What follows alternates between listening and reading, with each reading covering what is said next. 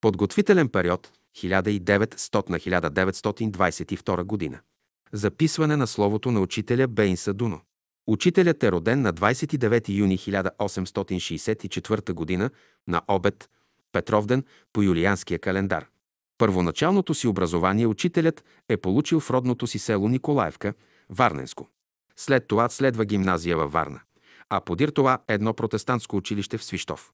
Още като ученик във Варна. Той учи цигулка при един чех и получава музикално образование още малък. След свършването на протестантското училище става учител в едно русенско село Хотанца. Сестрата на учителя, която е 10 години по-голяма от него, разказва следната случка от неговото детство. Тя била на 20 години, когато домашните й искат да я оженят. Дошли годежарите, а тя плаче. Той я пита, защо плачеш, како?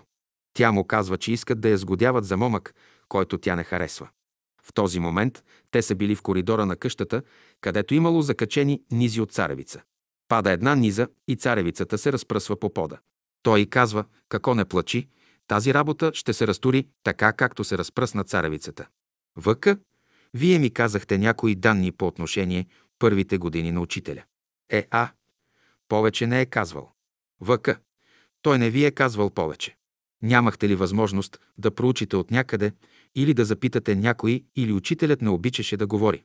Е, а, понеже аз нямах за цел да описвам биографията на учителя, зато и съм го предала така. Въка, във ваше време, когато бяхте стенографка и бяхте по-млада. Е, а, той не говореше за себе си и за своя живот. Пък на мен ми беше неудобно да питам. Въка, вие сте заварили рождената му сестра, тази баба Мария. Тя беше ли женена? Е, а?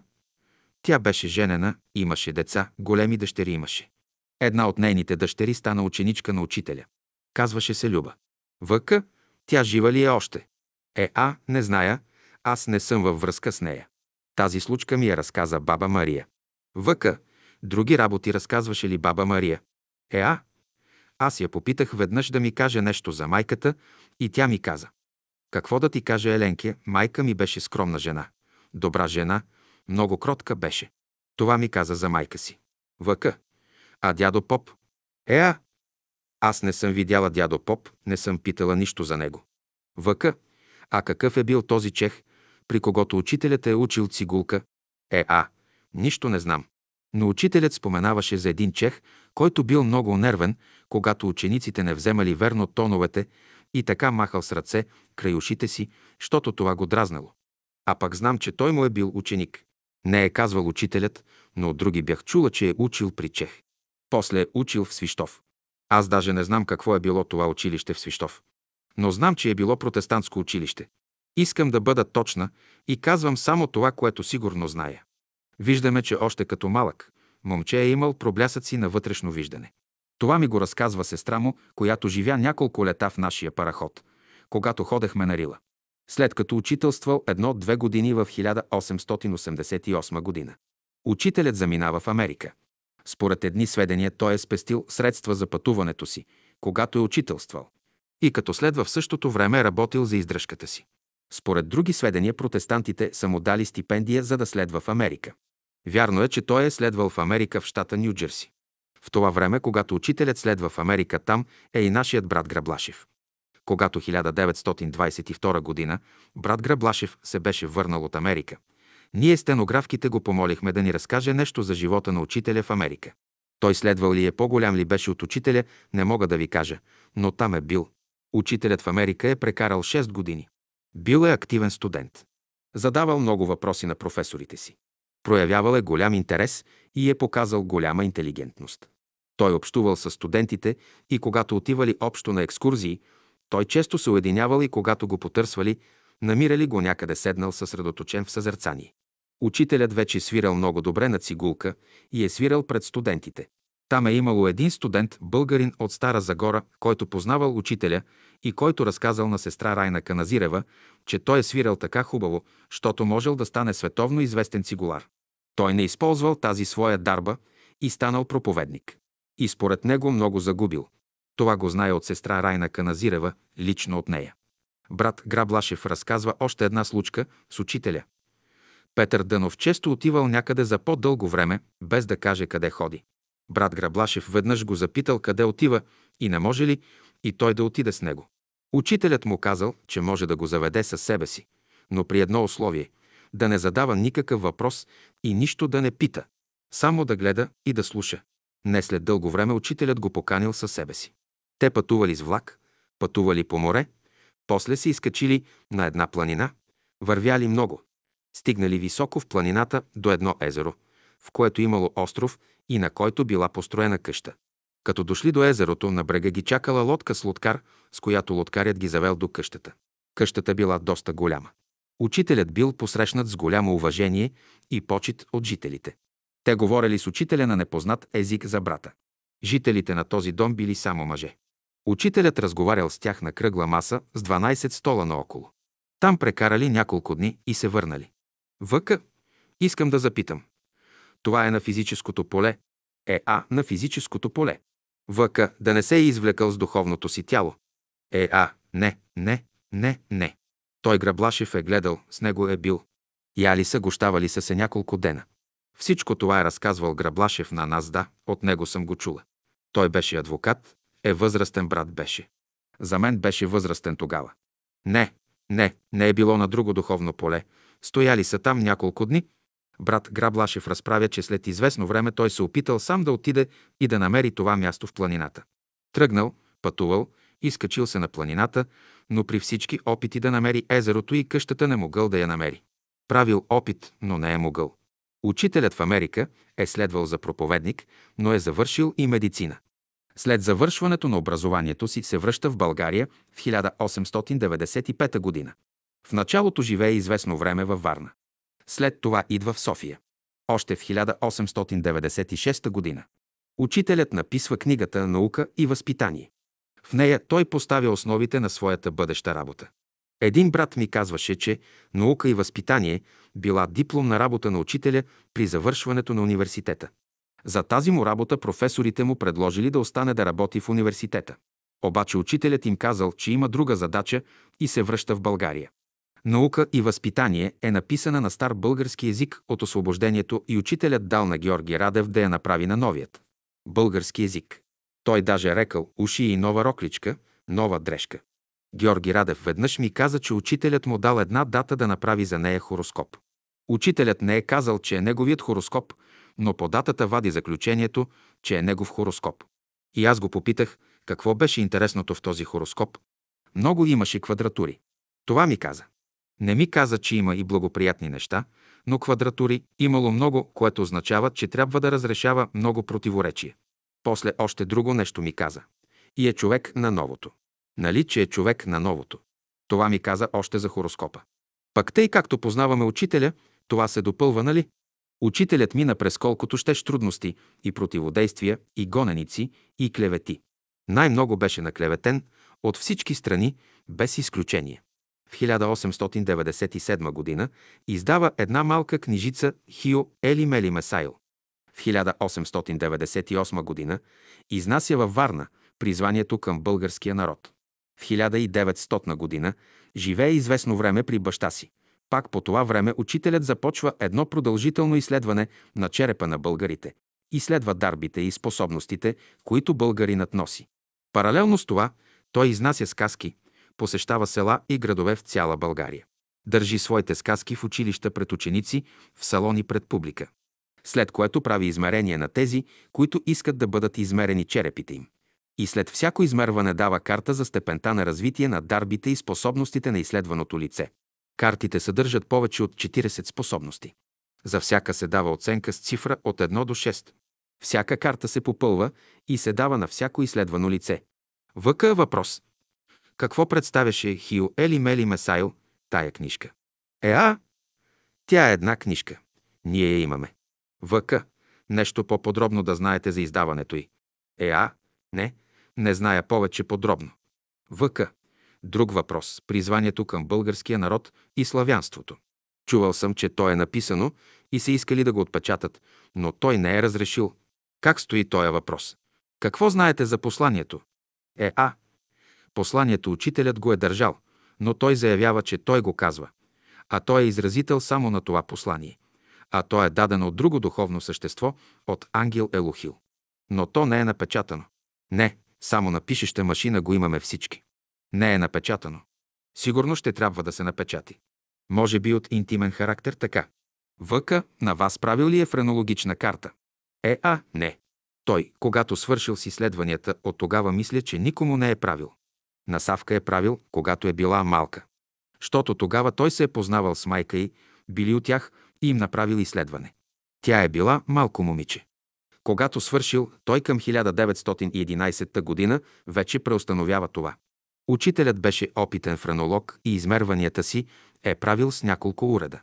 Веднъж бяхме с Савка при учителя и го помолихме да ни покаже уредите, с които прави изследванията. Те бяха няколко уреда за измерване ширината на главата, височината и дължината на главата. Картите представляваха печатани формуляри. На лявата страна бяха наредени центровете и способностите на дарбите, а отдясно имаше останало място за оценката. Можем да си представим какво съпротивление трябвало да преодолява учителят, като знае, че научната мисъл по това време не беше дошла до познаване, че всяка човешка способност и дарба има свой център в мозъка. Той прави своите изследвания, френологически изследвания от началото на века, близо 11 години. А едва след Първата световна война науката призна, че такива центрове съществуват в мозъка. Ние малко знаем какво е говорил учителят на сказките си. Знаем само, че е говорил за френология и някои близки теми от окултната наука. Имаше запазени чертежи и скици, с които си е служил за изясняване на сказките си. Въка, вие лично виждали ли сте тия чертежи? Е точка А, да. Въка. А някой от възрастните приятели да е записвал тези сказки случайно. Е, а. Никой от нас не е присъствал. Въка не от възрастните приятели. Те пък не са били и стенографи. Е, а. Никой не е писал. Учителят тогава не е бил изявен като учител. Той е бил доктор Дънов тогава само. Един от въпросите, по които е говорил, според запазените чертежи, е изследване на еволюцията, според развитието на еволюционния процес в развитието на животните до човека. ВК. Вие виждали ли сте ги тия чертежи? Е, а, да. Някой от тях учителят ги е давал и на клас по разни поводи ги даваше. Те бяха в една папка и даже бяха при мене, когато дойдоха от милицията на 7. 12.1957 година да ни вземат литературата. И те ги взеха от мене. Едновременно с изследванията, които прави, той създава и връзки с слушателите си, някои от които в последствие стават негови ученици. В същото време той започва и своята просветна духовна дейност. Още в началото на века учителят има вече приятели заинтересовани от неговите идеи и още в 1900 година. Той кани своите първи ученици – Пеню Киров, доктор Миркович и Тодор Стоименов на среща събор във Варна. Брат Тодор Стоименов веднъж в разговор ми разказа как те са отишли от Бургас до Варна пеша. В това време във Варна е имало събор на юнаците или соколите, за което брат Стоименов като млад човек е бил силно заинтересуван. Учителят им говорил беседа и след като свършили брат Стоименов помолил да отидат на събора и те заедно, за да видят игрите на юнаците. И тримата заедно с учителя посещават събора на юнаците. Тримата – Тодор Стоименов, Пеню Киров и доктор Миркович. Те са физически, юнашки упражнения. В света, както е било. Но той бил много млад тогава. Въка, брат Стоименов да ви е разказвал още нещо за оная епоха. Е, а, не. Само така. Вижте, учителят беше при нас. Нямаше какво да питаме. Но от срещата на учителя с тримата и от това, което учителят им е говорил, нямаме нищо запазено. От тази среща е останало само едно изречение, което учителят им е казал «Сега сте трима, но ще станете мнозина». Следващите шест години поред пак са имали събор и срещи с учителя, но от тези срещи до нас нищо не е запазено или още не е намерено. Кои са били другите лица, присъствали на срещите, пак не знаем точно. Първите бележки, записани от приятелите от това, което учителят е говорил са от 1907 година. Тогава не е имало стенограф. Бележките са записани на ръка. Още 1905 година последователите на учителя са Мария Казакова, Анастасия Желяскова, Тодор Бачваров и неговата другарка и брат Димитър Голов. Въка от тия, кои вие заварихте. Е, А. Бачваров. Не, Анастасия Желяскова знаех, тя от Айтос беше. В Поморие мисля, че я видях. До 1905 година. Учителят е живял от Тодор Бачваров. Но в нея година заболяват децата на Бачваров от скарлатина. За тази болест се пазеше тогава 40 дена каратнина и учителят трябвало да напусне къщата му. Семейството, което е поканило учителя да живее при тях, е сестра и брат Гумнерови. Те нямат деца. Сестра Гина Гумнерова казва на съпруга си Петко, виждаш, господин Дънов е учен, духовен човек, добър човек. Искаш ли да го поканим да живее при нас в трапезарията? Братът се съгласява. Трапезарията е сутеренна стая и се слиза в нея по пет стъпала.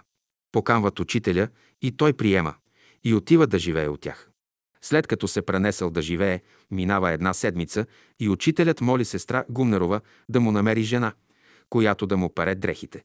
Тя му казва, ти си беден човек, аз ще те пара. Въка. Сега случката за Бачваров, кой ви е разказвал, Бачваров или Леля Гина? Че учителят е живял при Бачваров. Е, а Леля Гина. Тя лично ми го е разказвала. И други неща ми е разказвала, които съм описала. Изминало доста време, откато учителят живее от тях. Те все повече опознават учителя. Виждат неговите възможности, прояви и поведение. В това време се случва някой от техните близки да заболее. Учителят дава съвет как да се лекува и той оздравява. Или се явява друг случай, някакъв въпрос за разрешаване, на който пак учителят дава съвет и този въпрос е оправен. Къщата, в която учителят живее, освен сутеренната стая, имаше и горен етаж, в който живееше семейство Гумнерови в една стая, а в другата имали квартиранти. Случва се, че той напуска къщата квартиранта. Като се освобождава стаята на техния етаж, сестра Гина Гумнерова пак казва на съпруга си да приемат учителя да живее в свободната стая. Той приема и учителят се настанява в югозападната стая на етажа им, като в източната остава да живее семейство Гумнерови, Леля Гина и Чичо Петко, както ги наричахме. Между двете стаи имаше трета малка стая, свързана с стаята на учителя Сантре и от другата страна беше свързана с Антре към стаята на Леля Гина. Тя беше малка стая, в която учителят посрещаше гостите си. В това семейство учителят живее от 1905 г. до 1926 г., когато се построи стая за учителя на изгрева. Самата Леля Гина ми разказва как е станало учителят да отиде да живее при тях. С течение на времето, както семейство Гумнерови, така и техните близки всички влизат в контакт с учителя, че той не е само учен човек, доктор Дънов, както го наричали в началото, но той се изявява и като духовен учител. Учителят живее в семейство Гумнерови на улица Опалченска, 66. Впоследствие ние наричахме домът на учителя за по-кратко 66. Брат Гумнеров е първият, който е записвал словото на учителя и което е дошло до нас. Заедно с него имало е и други братя и сестри, които са водили записки, които в последствие са си допълвали помежду си. В 1907 година събор става в Търново. На тях учителят имал повече последователи. За всеки събор учителят е пращал лична покана за всеки едного. Брат Гумнеров е бил протоколчик в съда, записвал е съдебните процеси. И като записвал словото на учителя, и тези записки нарича протоколи, които и до сега така ги наричаме. Такива протоколи имаме от 1907 год, 1908, 1909, 1910, 1911, 1912 година. В 1913 година се води Балканската война. Няма събор. В 1914 година имаме протоколи. 1915 година имаме протокол на събора.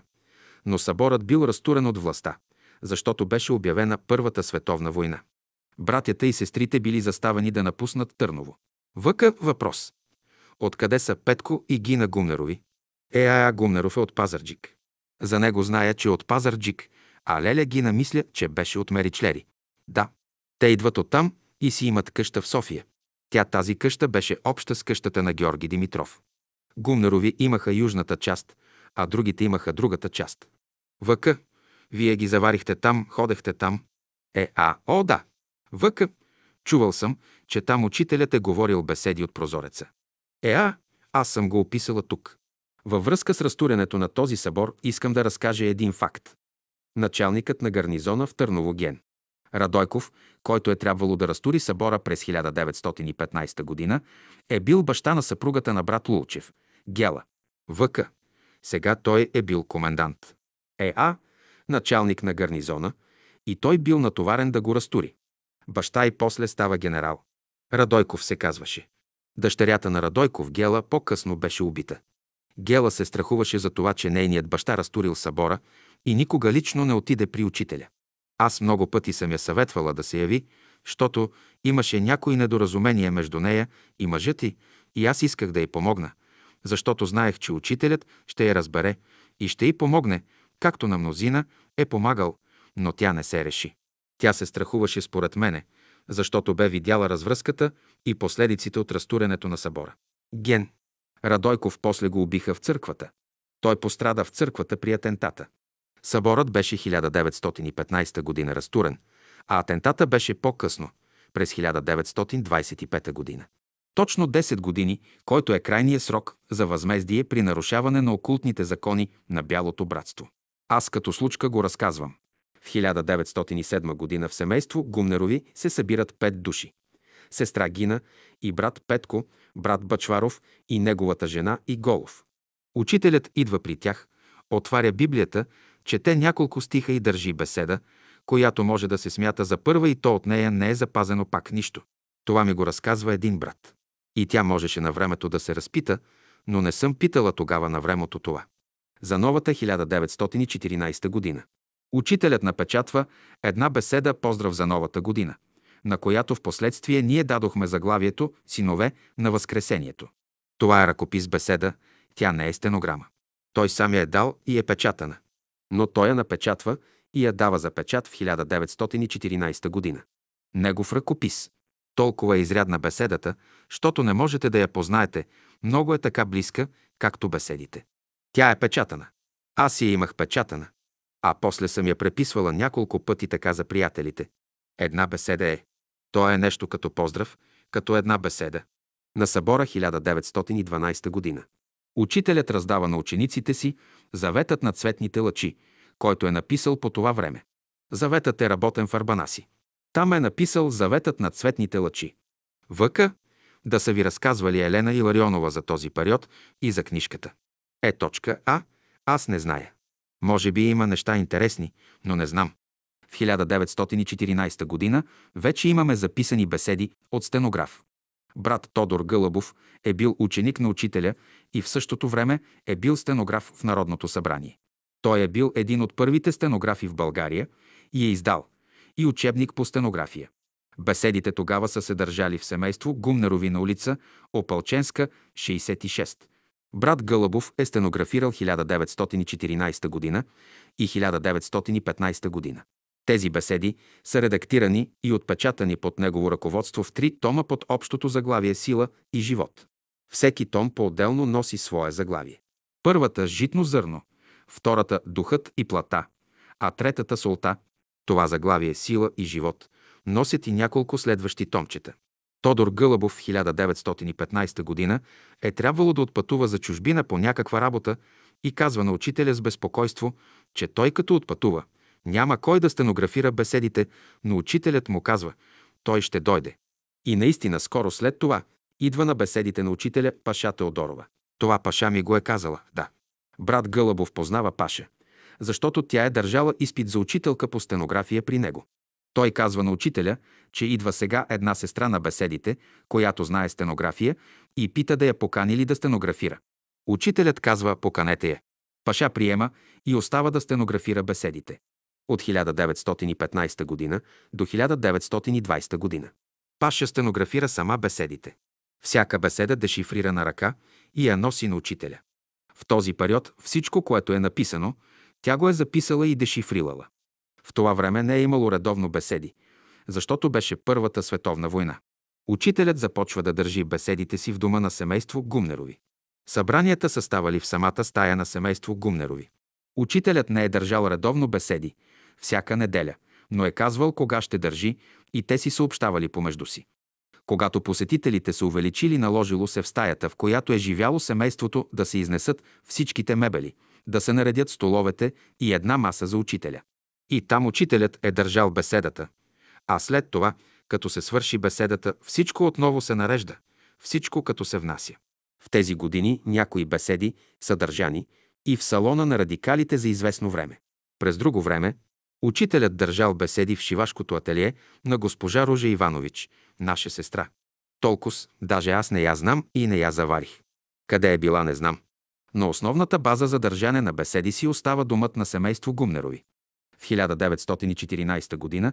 започва Първата световна война.